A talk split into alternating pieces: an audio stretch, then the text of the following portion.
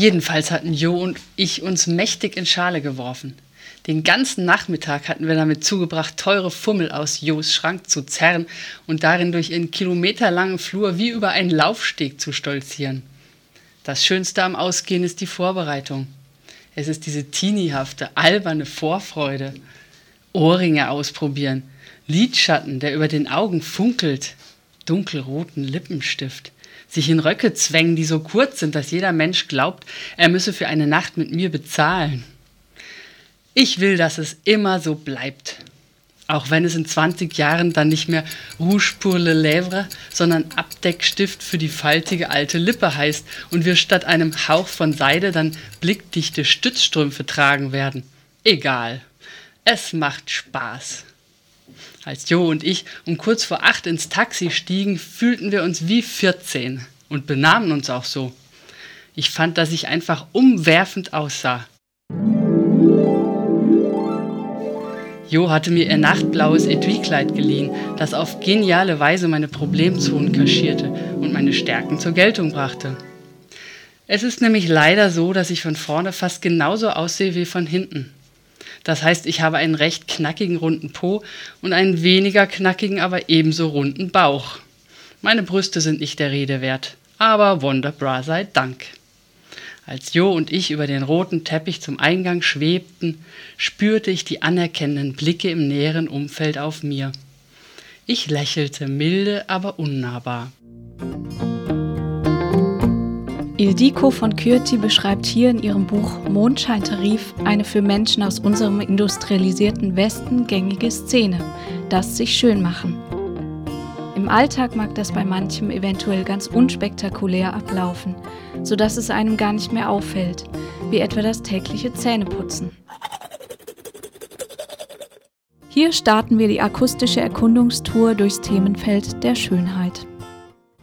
Was ich sagen will, ist, dass physische Schönheit und der Reiz, den jemand durch seinen Gesichtsausdruck und sein Auftreten ausstrahlt, alles Dinge sind, die sich bearbeiten, verbessern und gestalten lassen.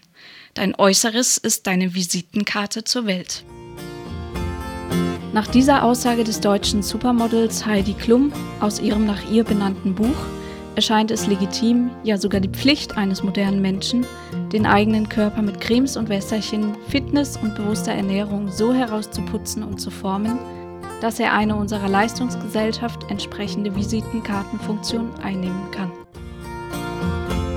Durch diesen Druck unserer heutigen westlichen Leistungsgesellschaft, schlanker, schöner, besser, sportlicher als mein Mitkonkurrent zu wirken, laufen wir Gefahr, dem Schönheitstrend die Regie über unsere Körper zu überlassen. Wir bekommen ja auch sehr viel dafür geboten, was Waris Diary, ehemaliges Supermodel aus Somalia und Bestsellerautorin ihres Buches Wüstenblume, über ihr Kennenlernen der Londoner Großstadt beschreibt. Als Frau auf eigenen Beinen musste ich mir jetzt etwas Schickes zu anziehen kaufen. Ein neues Kleid. Als ich an den Ständen im Selfridges entlangschlenderte, war ich ganz benommen von der Vielfalt des Angebots. Der Gedanke, dass ich hier so lange bleiben konnte, wie ich wollte, und all die Kleider in den verschiedenen Farben, Stilen und Größen anprobieren durfte, war berauschend. In den folgenden Stunden probierte ich, unterstützt von zwei Verkäuferinnen, immer wieder neue Kleider an. Mit meinen paar Brocken Englisch und mit Händen und Füßen vermittelte ich ihnen, dass ich etwas Längeres, Kürzeres, Engeres oder Helleres wollte. Doch fragt man Passanten in der Fußgängerzone, welche Bedeutung Schönheit für sie hat, so dominiert die Ansicht, dass es aber doch letztendlich auf die innere Schönheit und die Ausstrahlung ankomme. Schönheit ist für mich, äh, kommt von innen und äh, hat ganz viel mit äh, geistiger und äh, Schönheit zu tun und auch mit Herzenswärme. Schönheit ist auf jeden Fall was Individuelles. Schön ist für jeden etwas anderes. Und ich denke, es sollte immer respektiert werden, wenn jemand sagt, etwas ist schön.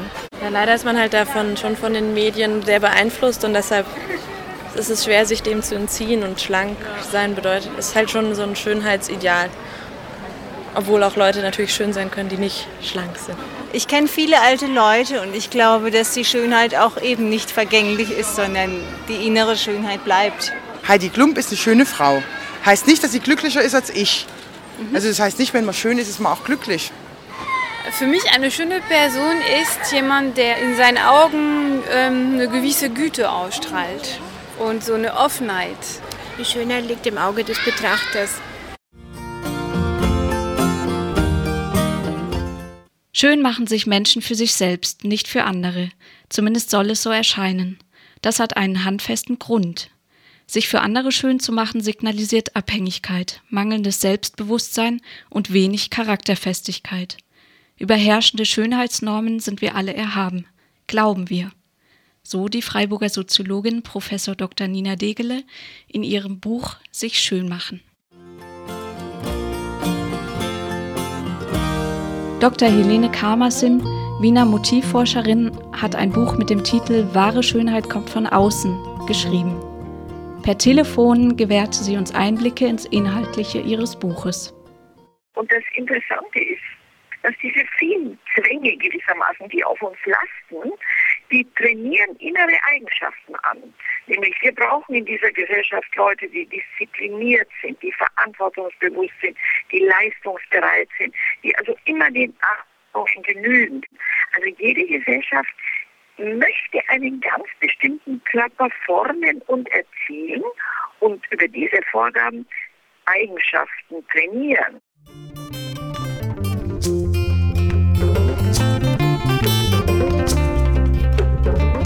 Waris Diary, ehemaliges Supermodel aus Somalia, wurde 1965 in der somalischen Wüste als Tochter einer Nomadenfamilie geboren.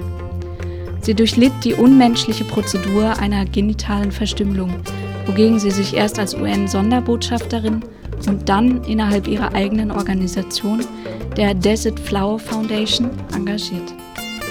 Mit 13 Jahren flüchtete Waris Diary vor ihrer Zwangsverheiratung.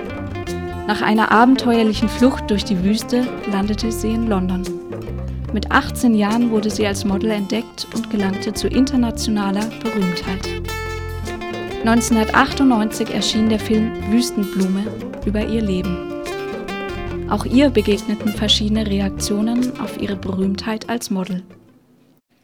Ich kann immer noch nicht verstehen, warum Models derartige Berühmtheit erlangen. Nur weil wir als Models arbeiten, behandeln uns manche Menschen wie Göttinnen und andere wie Vollidioten. Auch diesem Verhalten bin ich nämlich oft begegnet, als müsste ich, nur weil ich meinen Lebensunterhalt mit meinem Äußeren bestreite, dämlich sein. Mit selbstgefälliger Miene sagten sie, ach, Sie sind Model, schade, ein Dummchen also, stehen den ganzen Tag nur blöde herum und lächeln in die Kamera. Die Farbe der Haut hat im Schönheitstrend überall auf der Welt hohe Bedeutung, wobei es Unterschiede zwischen den Kulturen gibt. Topmodel Alec Weck, geboren 1977 im Südsudan, begann ihre Modelkarriere in Großbritannien, wo sie mit ihrer Familie auch einen Teil ihrer Kindheit verbracht hatte.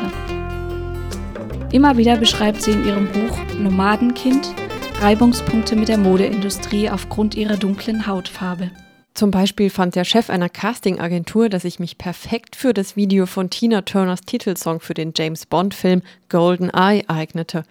Das war das erste von vielen Malen, dass ich wegen meiner afrikanischen Züge und nicht trotz dieser engagiert wurde, weil sie jemand Exotisches wollten, der im Dschungel lebte. Ich traf Tina, aber es kam nicht so, dass ich länger mit ihr zusammenarbeitete. Dieses Video lehrte mich, wie vielschichtig diese Industrie sein kann. Ich musste in einem Bikini mit Leopardenmuster und hohen Lederstiefeln mit einem wilden Stammes-Make-up in einem dunklen Raum posieren, während Lichter über meinen ganzen Körper zuckten. Ich dachte, vielleicht hat meine Mutter doch recht und ich werde einfach ausgebeutet.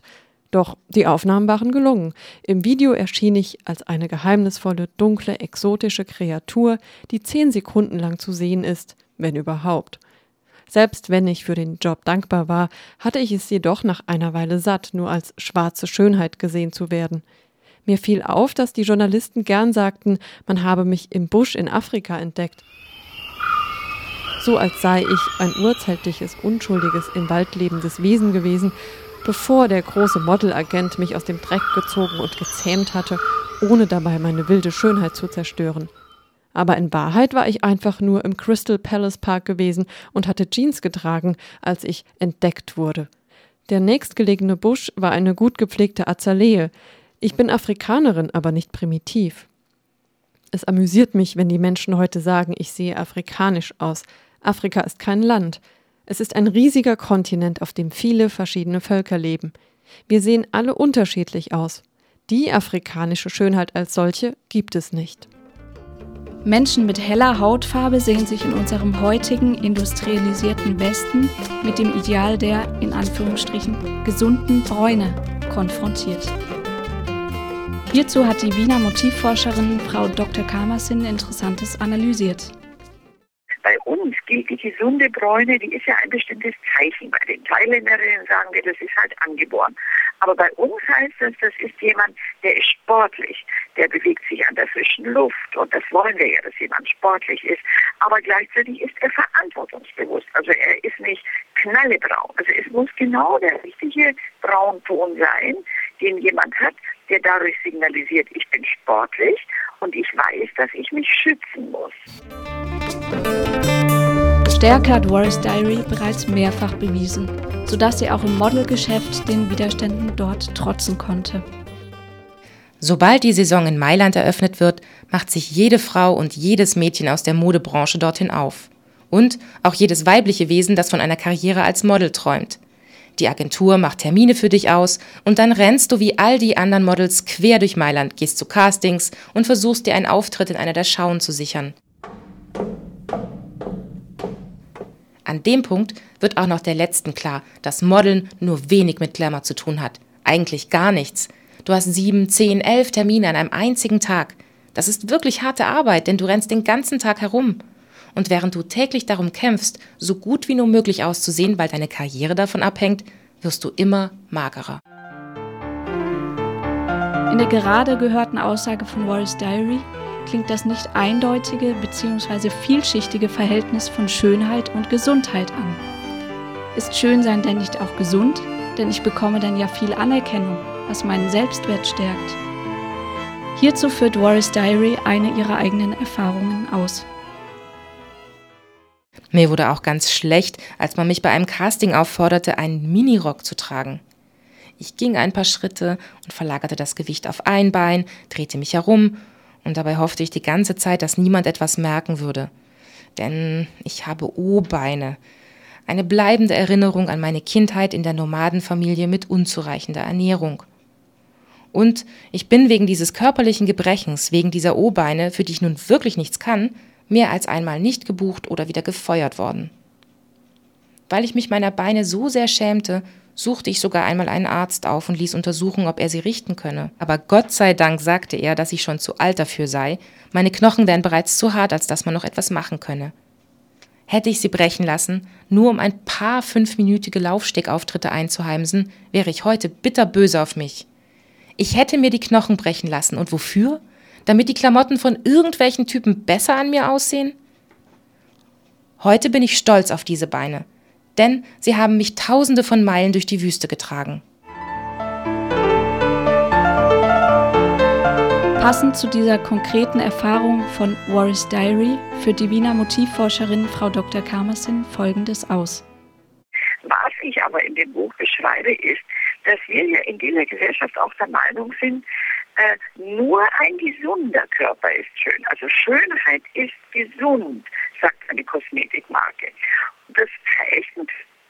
Umkehrschluss, dass alles, was auf Verfall hindeutet, was auf Krankheit hindeutet, was auf nicht perfekte Gesundheit hindeutet, dass wir das als nicht schön empfinden. Und das ist schon eigenartig. Also wir wollen Menschen, die jederzeit leistungsbereit sind, auf der Höhe ihrer Leistung sind. Und wir verbinden das mit dem Ideal der Schönheit.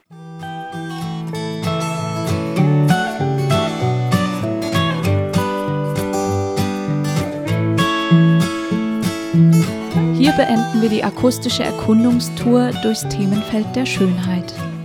Vielleicht seid ihr ja auf den Geschmack für weitere gedankliche Erkundungen von Schönheitskonstruktionen gekommen. Warum machen Menschen sich überhaupt schön, wenn das doch oftmals mit Investitionen von Zeit, Geld und Mühe verbunden ist? Gibt es ohne Schönheit keinen Erfolg in unserer Leistungsgesellschaft? Wie schafft es Mensch, nicht Sklave oder Sklavin der Modeindustrie und des Schönheitswahns zu werden? Was steckt alles im vielverwendeten Satz Black is beautiful?